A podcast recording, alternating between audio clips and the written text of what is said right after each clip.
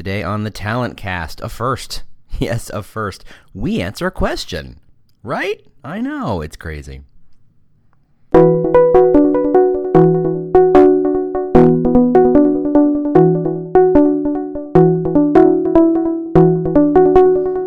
Howdy. Welcome to The Talent Cast, where we talk about the new world of talent acquisition and recruitment marketing. I, am always, am your host, James Ellis. Uh, I was bitten by a radioactive recruiter once and discovered I had strange new powers, and thus we are here. This podcast is not sponsored or supported by anyone whatsoever. We've instituted a 100% no pitching rule. We're here to learn, teach, and discuss so we can all become better recruitment marketing thinkers. I'm not here to sell you anything. If you like this podcast, and I really hope you do, tell the world on LinkedIn and Twitter and any other place you're professionally social. I'm pretty sure your friends don't care. Uh, you can always review us on iTunes or Google Play. We really appreciate that. Uh, as always, if you have comments, questions, topic suggestions, if you would like me to discuss uh, your particular problem, if you know someone I should interview, reach out to me on the Twitter. It's The War for Talent. That's right, The War for Talent. Or just go to our website. We're at thetalentcast.com. Thetalentcast.com. Otherwise, here we go. Hope you enjoy.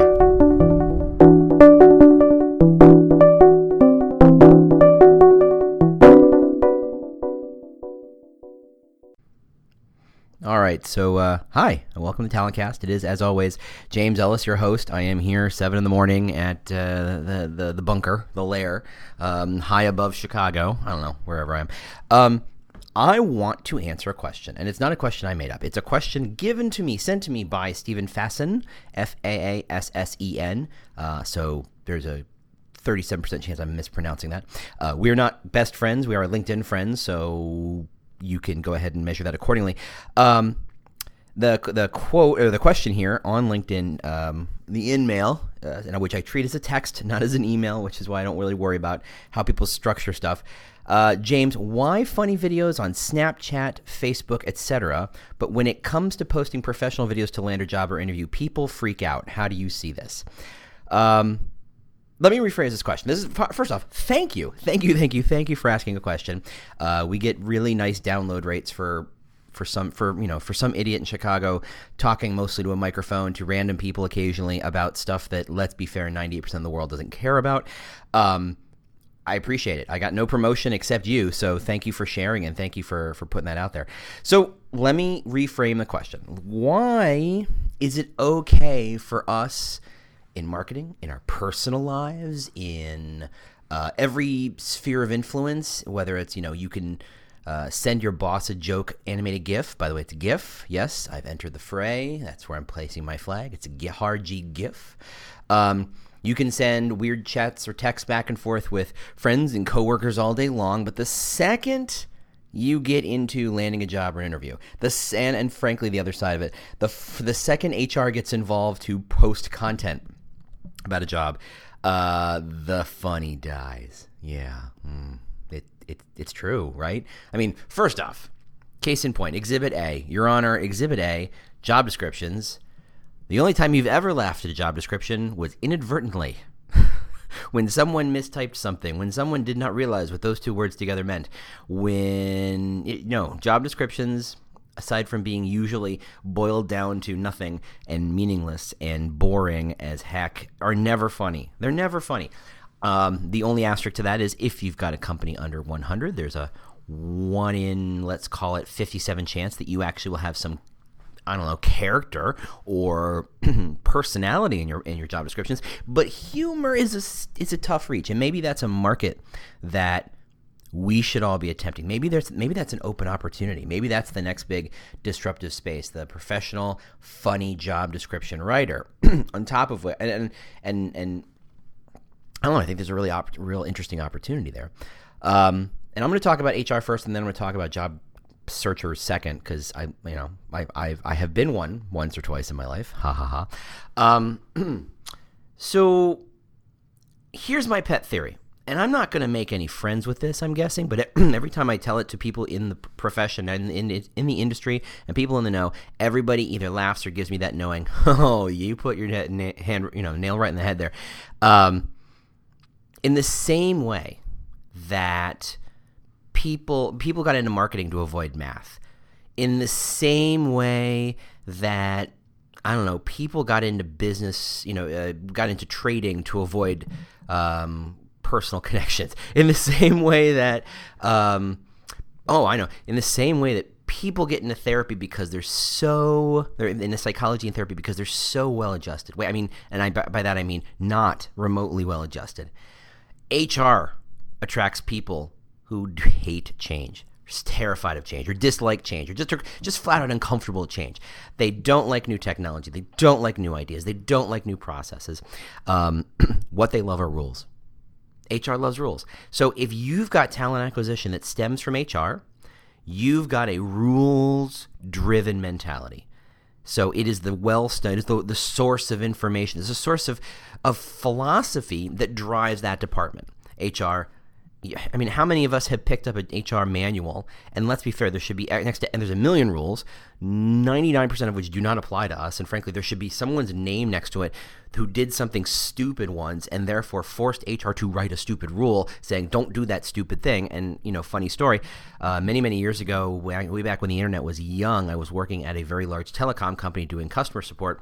And there's a guy five cubicles down who was definitely surfing porn and tried to pretend that no one could see him. He would like squeeze the browser real small. He would click the link to go to the next thing and squeeze the browser real small. And this is like 1990, let's call it 8, 9. So we're not talking, um, you know, this is real simple stuff.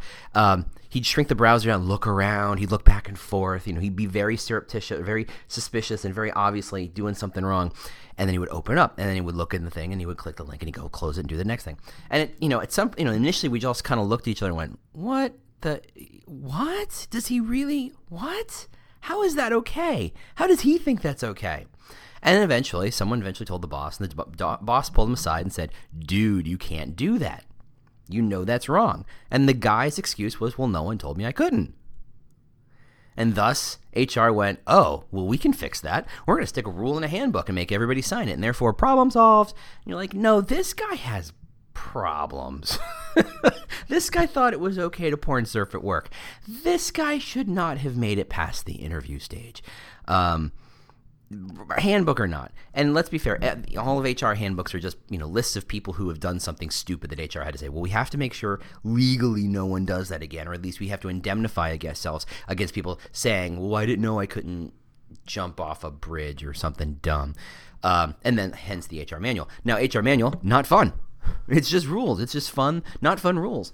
Um, I liken HR to the NCAA rule people. It's like, okay, they're here to make rules and they're here to find exactly how you did something wrong. They're not here to generate performance. They're not here to generate, uh, you know, and, and, and I'm, I'm painting with a broad brush. I know plenty of HR professionals who are all about performance and all about collaboration, all about culture and driving, th- uh, driving uh, the right environment and not about rules. But HR stems from rules, right? And rules just aren't funny they just aren't funny. And frankly, humor gets into those things where if you try and be funny and someone doesn't quite let's say it's someone from Scotland and they hear that what you said is funny and they don't read it that way. I mean, let's be fair. The the Brits, and I have a couple Brits friends, they say some stuff that I'm appalled at. I'm just appalled. There are words they use. I'm like, I could not even say that in a closed door room with someone I'm close with. That's that's rude and it's just what you say. I'm not going to get into what that is, but you can go watch, I don't know, any good British uh, gangster flick. Good language there. It's just, it's appalling. I mean, I'm not saying it, but that's okay for them. And for us, it's, it's, it's terrifying. Can't even say that. And I'm sure there are words that we say, they're like, oh my God, you say that? And in, in an accent, an appropriate accent. Um, language tough and, and, and, you know, humor doesn't bridge cultures as easily as you'd want it to. So if you're rule driven, if you're all about let's not get anybody into trouble, humor is the last thing you get into. Um, now, on the other hand, if your HR is driven by COO and is driven by operations, there's plenty of room for humor. There's plenty of room for collaboration and growth. Alternatively, if your I'm sorry, if your talent acquisition team is driven by marketing, which it certainly could be, or operations, you've got a lot of opportunity to do interesting things. You're not quite so driven by rules. Um, and that's fantastic. And I wish, I hope that's the case for you. I hope that's the opportunity. I just think that talent acquisition is a kind of marketing. And frankly, if you don't embrace that, you're talking to the wrong person, listening to the wrong podcast. Um, you have to embrace that. And part of embracing that, marketing doesn't know about rules. No one told you go watch Art and Copy, the do- documentary Art and Copy. It's on Netflix, I think. It's fantastic. I watch it like once a year. It's and you've got people like George Lois who effectively well first he drops the f bomb every other word. God bless him. And then he uh but he's a genius. He's there to break every rule possible. He's there to get his message in front of the right people the right time, the right way, in a way that they're going to go, huh, that's remarkable, and it's going to stick. That's all he cares about. He's not interested in the art per se. He's not interested in anything else. It's just, it's pure marketing. And marketing should have no boundaries. It should have no rules. I mean, obviously, other than the ones where we put on ourselves, it should be how do we drive belief change or behavior change? What is the way we are going to get that person to do the thing we want them to do? That's the end of the sentence. That's the end of the rules. Everything else is limited and, constra- and constrained by resources and, and, and, and ability. But after that, there's no rules. So to get back into it and to, to try not to make too many HR professionals mad, and I probably have by telling them they're all rule based driven, boring people, and they're not, but many of them can be. Um, uh, on the clock anyway. I'm sure off the clock they're wonderful. Um, that's why talent acquisition isn't funny is because it's run by the wrong people. If it's run by HR, you can't be funny. You're not allowed. You're going to check the boxes and, and do the thing. And I think the HR influence in a talent acquisition drives a lot of that thinking. When it's marketing who drives the thinking, there's an opportunity to be a little more bold, but I don't see a lot of humor. Now, let's talk about the other side of the coin. Let's talk about the job searchers. Now I'm, you know, I think I wrote a blog post once. I, you know, what I love and hate about resumes. Let's be straight. The job search process is the dumbest, weirdest, strangest kabuki theater ever. I'm going to produce produce a one to two page piece of paper that I control. I write every character. I write every. I pick the color. I pick the font. I pick the design. I pick the layout. I pick the this. I pick the that.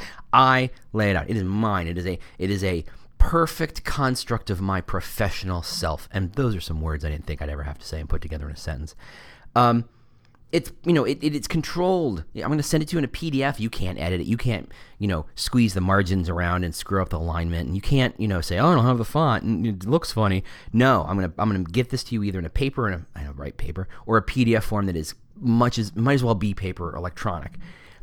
I control that. And that is the thing I'm going to present to you. And from that information that you get from many, many, many, many people, I presume, you're going to decide who are the top five people I want to talk to or top 10 people I want to talk to.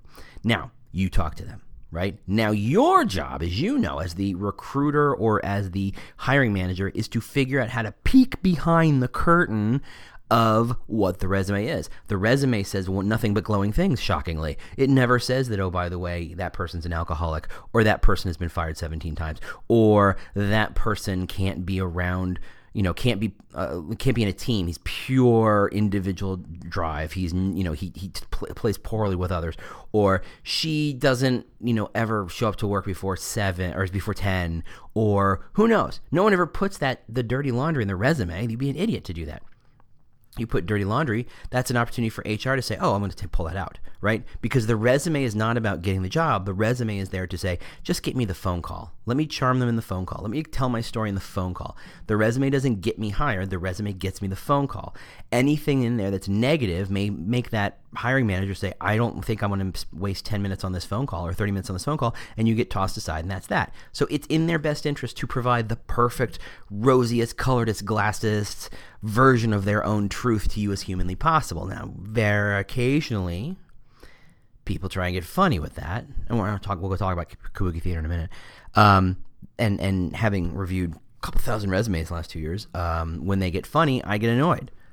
I'm a funny person. I like to think. Uh, I, I like to think. Hopefully, I haven't gotten so grumpy in my old age that I can't laugh at things. But I had a kid, and I'm assuming it was a kid, type that he, it's somewhere deep in his resume.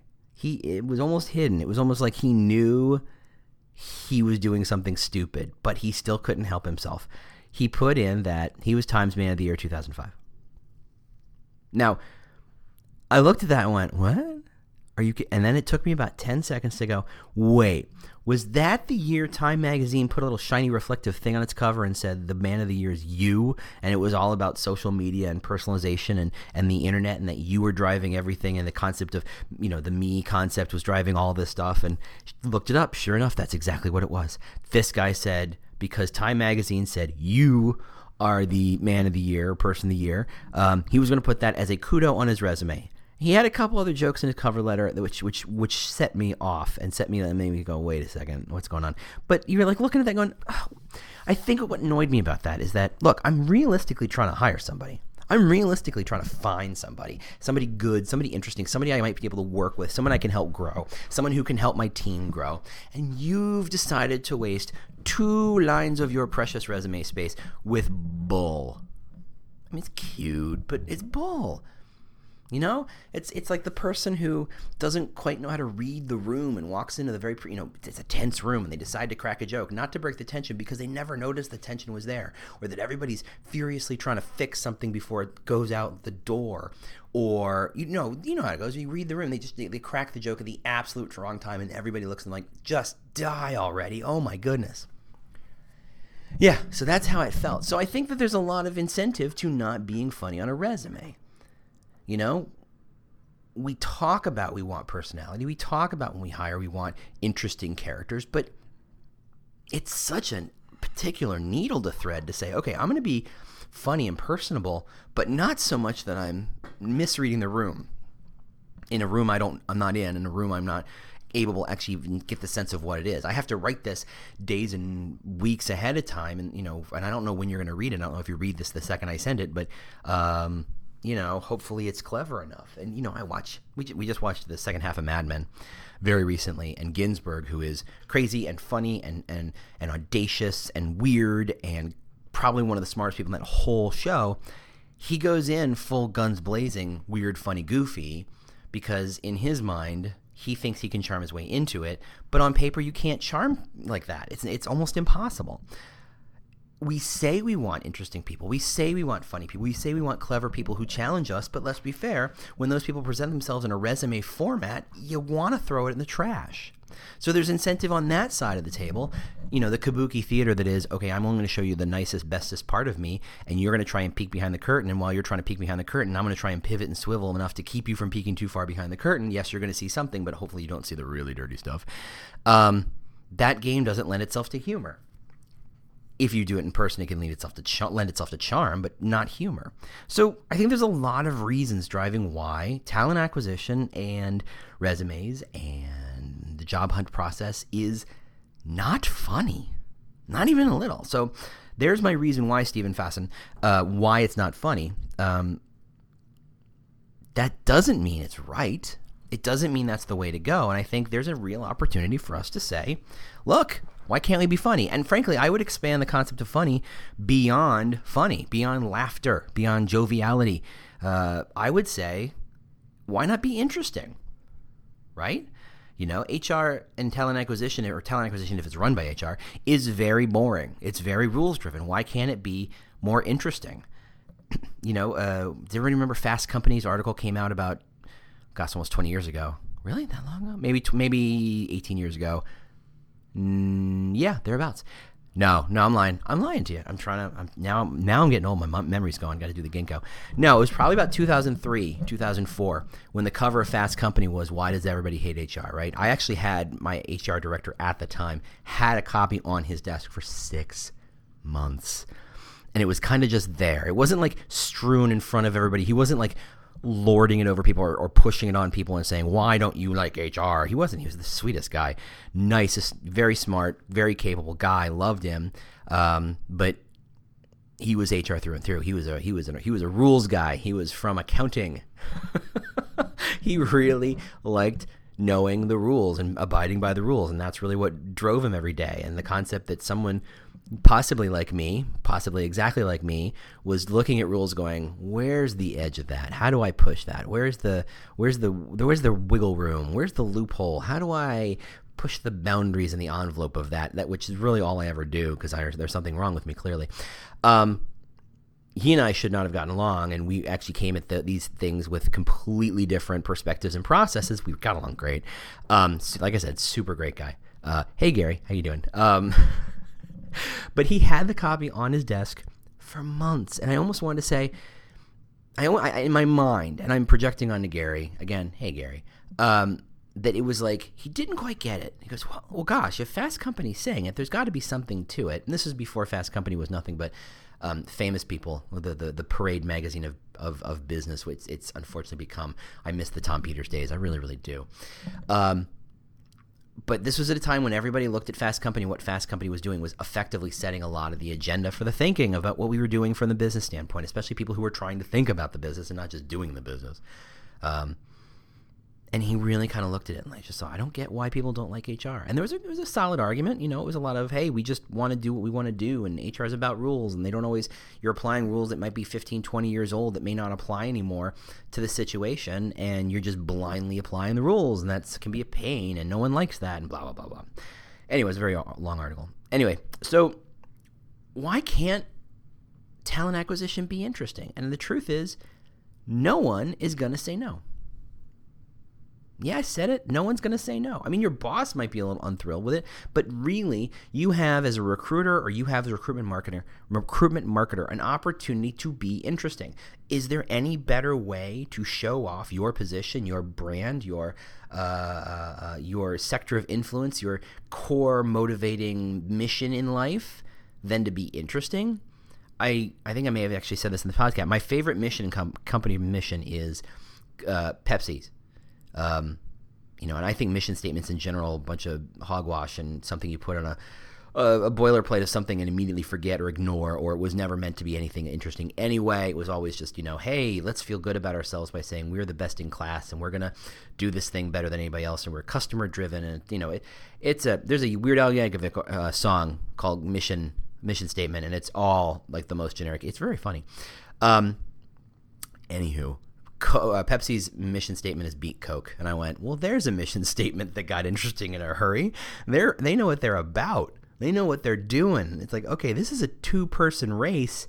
They're number two, so number three is like way behind. You know, before water got into the game and, and changed the, the game at all. But their mission was to beat Coke, and you got to say, wow get it. I, am there. I can see that. I can see what you're saying. I, I, I there, there's no wiggle room there, right? Um, there's no reason why talent acquisition can't be interesting all the time. As a recruiter, you have so much unfettered, direct access to people, right?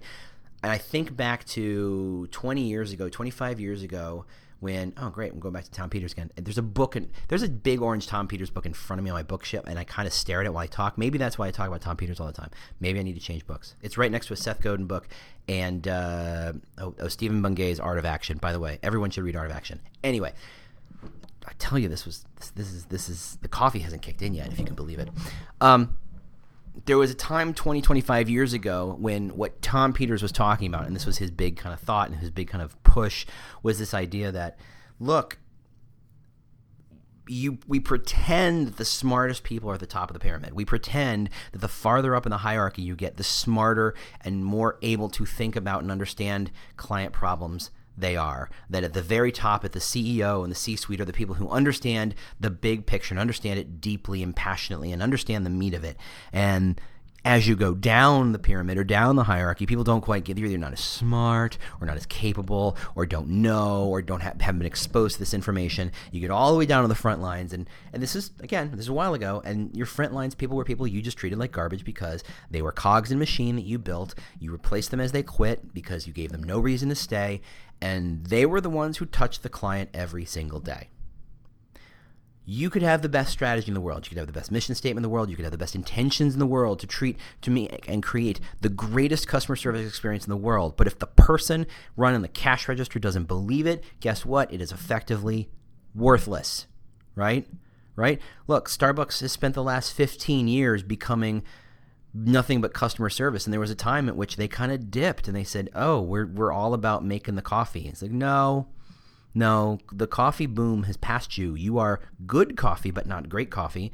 You are fast coffee. You are decent coffee. You are service. You are speed. You are Starbucks, right? You know, no, I mean, Starbucks still tries to keep its toe in it by, by, trying to, not trying to, they do a good job by you know doing interesting beans on occasion and do. I actually haven't had the nitrous, nitrous coffee. I'm I'm curious about that, but really they started the coffee revolution by being the best coffee, and then all these little micro, uh, not brewers, micro, uh, micro. Um, grinders and micro roasters have overtaken them because they can treat coffee as a as a, not as a commodity but as a a a um, artisan product, right? They get to do that. So Starbucks can't stand in the we make the greatest coffee in the world game anymore because I can tell you, and I'm in Chicago, so I'm going to start with Intelligentsia and Dollop and Bow Truss and Chicago uh, coffee roaster, uh, coffee, coffee and tea exchange, which is literally around the corner from my house. Um, these are people who are making and roasting their own coffee, so they really kind of beat Starbucks in the freshness department and their beans department. So Starbucks has to be about speed and convenience and support and a, and a, and a, and a perpetually high quality of service and high quality of product. And you know, not quite the McDonald's of coffee because that implies that it's cheap or not great coffee, but more of a look, it's consistent. You know that you're getting a decent cup of coffee if you're in an airport in Dallas, or you're in a Starbucks in a mall, or you're at a Target, or you're at a standalone store. You know the coffee's gonna be solid.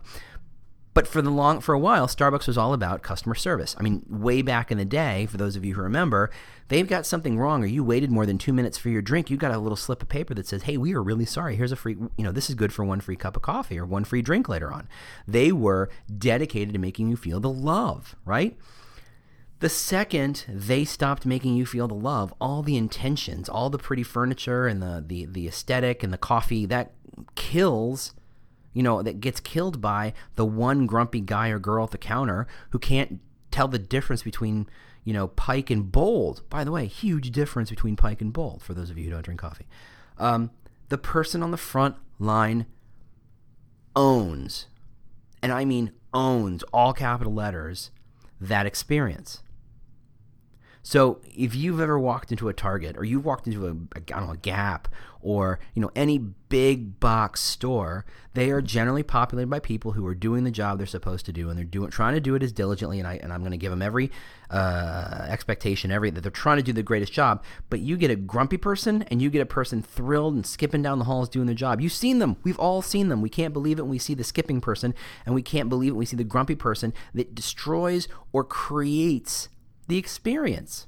You know, you're going into Lowe's or a Home Depot or a oh, is there Builder Square anymore? Or I don't know, pick a store. That experience, the person you're standing in front of, running the cashier, cash register, answering your question, directing you to the right aisle. That's the experience. I don't care what the aisles are like. I don't care what the logo's like. I don't care about how much money was spent designing that store. The person was the experience. And Tom Peters was one of the first people to say, "These are the people who own your experience."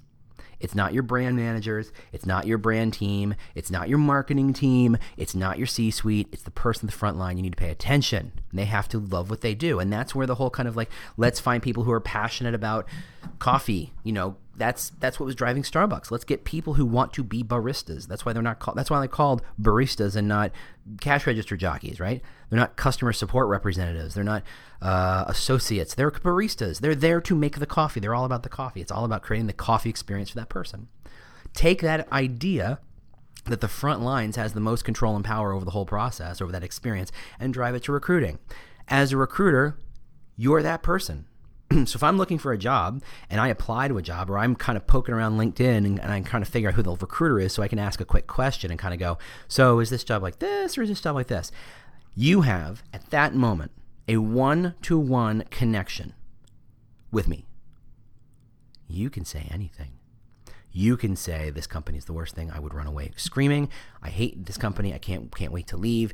Um, they club baby seals. Um, you know they they they they fund horrible things. Blah blah blah. You could say anything. You could have me running so fast, I'll leave skid marks on LinkedIn's homepage, okay? I will just be nothing but a blur. I'll be a James shaped hole in the wall like a cartoon. Or you could do it all different. And I'm not saying be professional or not be professional. I'm saying you can be interesting. You can anticipate. You can be helpful. You can drive the relationship. I don't need you to be a clown. I don't need there to be a gimmick, but you can still be interesting. You can ask an interesting question. You know, look at all the. I just finished reading, reading, reading, reading, reading. Blah, blah, blah. Hold on, coffee break. My mouth needs the coffee. Ah, there you go. Much better. I just finished reading Tim Ferriss's uh, Tools for Titans, which came out last week. So it was one of those books you just could. It was the Pringles of books. You just kept crunching on the. Oh, that's a good one. I'm gonna get another one. Okay, that's a good one. I'm gonna get another one. That's a good one. I'm gonna get another one. That's a good. And they're tiny, tiny, bite-sized things, and you just go through it. Really positive. Really love it. But I'm a Tim fan for way back, so there you go. No surprise. Um, I forgot. Totally forgot what I was talking. Oh yeah. So you don't have to be you know, there's a lot of talking. There's a lot of talking about what kind of questions elicit different responses. You know, if you ask the same questions over and over again, if you ask the, um, "Well, tell me about your biggest weakness" question, and I swear, if you are doing that and I find out about it, I'm going to unsubscribe you from this podcast immediately. Don't do that. Don't ever do that. It's the dumbest question ever. Um, but it's about how do you try and peek behind the curtain? How do you ask a question that's curious or unusual or forces people to think a little differently about the answer? They're not going to give you the pat answer. And Tim was talking to Cal Fussman, who does a lot of interviews for Esquire. Um, and, and, literally, his, his, podcast was like three hours just telling stories, and you just didn't, you could not turn it off. Um, unlike this one. um, you know, they're they're they're um, entrepreneurs and investors trying to figure out what's special about this company or idea or person. That's there's so much great stuff in there for you to look at and use in your in your quest to find amazing candidates. No one's going to tell you the so you are being tasked with finding the next cool person, interesting person, needle moving person, impactful player. There's no, no one's going to tell you how. No one's going to tell you, okay, you answer the ask them these four questions and then ask them, uh, you know, this, and then send them to this, and then do this, and there's a there's no. It, that's what an automated tracking system does. That's what a career site does. What they want you to do is figure out how to find that person and attract them and get them interested and make sure and validate that they're interesting too that they're a good fit. You need better questions. So you have the opportunity to be interesting. If it makes it means that you get funny, go for it, but and I've met some goofy recruiters, no question. And sometimes that humor works, and sometimes you're like, okay. Um, but be interesting. Go beyond the boring. Um, you know, back to Stephen's initial point, you know, you don't have to make goofy Snapchat videos and, and you don't have to participate in the mannequin challenge and you don't have to be um, Mr. Fun Loving Party person to be interesting or funny or clever or whimsical or off the cuff or any of those words, you can be interesting. And you can do it by asking good questions because you have a direct line of sight into that candidate that no one else does. And when you show yourself to be the person who can elicit interesting responses that get to the heart of who that person is, that you're throwing bad candidates out, even though on paper they look like gems, and you're like, no, no, this person isn't about this, they're about that. And they're going to look at you and go, how do you know that? And he goes, I asked different questions. And here, let me show you some of the questions I asked when you become the person who's consistently bringing them great candidates, even if they're unusual candidates. I can't think of a faster way up the ladder. I can't think of a faster way to get the bonus or promotion or whatever it is from recruiters that you're looking for. That's how you do it. That's what you're tasked for. That, you know, that's what you're tasked with. Go find people that I can't find normally. And frankly, the boring people are going to apply to your ATS. you know, if you're looking for a purple squirrel, if you're looking for the unicorn, if you're looking for whatever you want to call it, they're not going to your ATS because if they did, they wouldn't be that person. You're there to find interesting, so you have to be interesting. And I think it starts by asking interesting questions. So I've gone a little long. Let me check the clock. Oh, half an hour. That's not too bad. Um, but so not too bad. So I apologize. This came in late. I actually recorded a different episode seven, and I threw it away and if you can believe it, because I didn't think I really said it the way I wanted to say it. It's a completely different topic, actually. Um, it was it was all about how please, for the love of all that whatever is, don't automate your relationships in recruiting. Don't. So I, I, I've, I've literally tried to write that blog post three different times, and I've gotten four or five paragraphs in, and I toss it, or it just sits and fallow and dies and withers like fruit on a vine. Um, I don't know. There's something there. I can't find it. So I'll get to it eventually. So next week I want to try and do a big podcast. Uh, it's end of the year time. Uh, we're in the middle of Q4, so we're doing craziness and trying to make things happen. And I'm sure your world is a little crazy. If you're a recruiter, recruit marketer, maybe this is your quiet period where no one's really applying for anything. So maybe you get to kind of hunker down and look at how do I do things better, or what processes can I do, or what let's plan our 2017 strategy and resources and whatnot. Uh, so I'm going to talk about big stuff like that. So hopefully that will get exciting and fun, and it will be literally next week. So Uh, sorry for the delay on this one.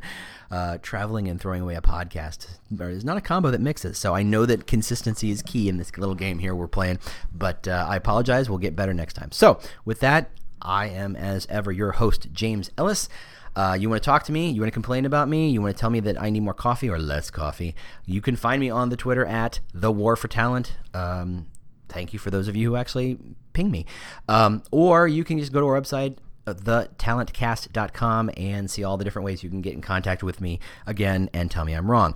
I want to thank, let's pull it up, Stephen Faassen, F A A S S E N, Stephen PH, uh, for asking a question gosh, that was really sweet of you. I, I, I, I put that out first episode. Hey, if you have a question, let's talk about it. I, you know, had a didn't think it was going to happen. So I'm really thrilled. Thank you very much, Stephen. I appreciate that. I appreciate you kind of participating. Anybody else has a question? I am all ears, and this is what you get. Uh, if you have a more specific question, we can get into the needs, the, the weeds, the nitty gritty about what it is and what you could do, or ways to think about, or ways to approach a problem, or I don't know, ways to talk to your boss about getting something done. Who knows? Whatever you want to talk about, I'm here for you. So, with that, thanks for listening. Um, share this with I don't know anybody.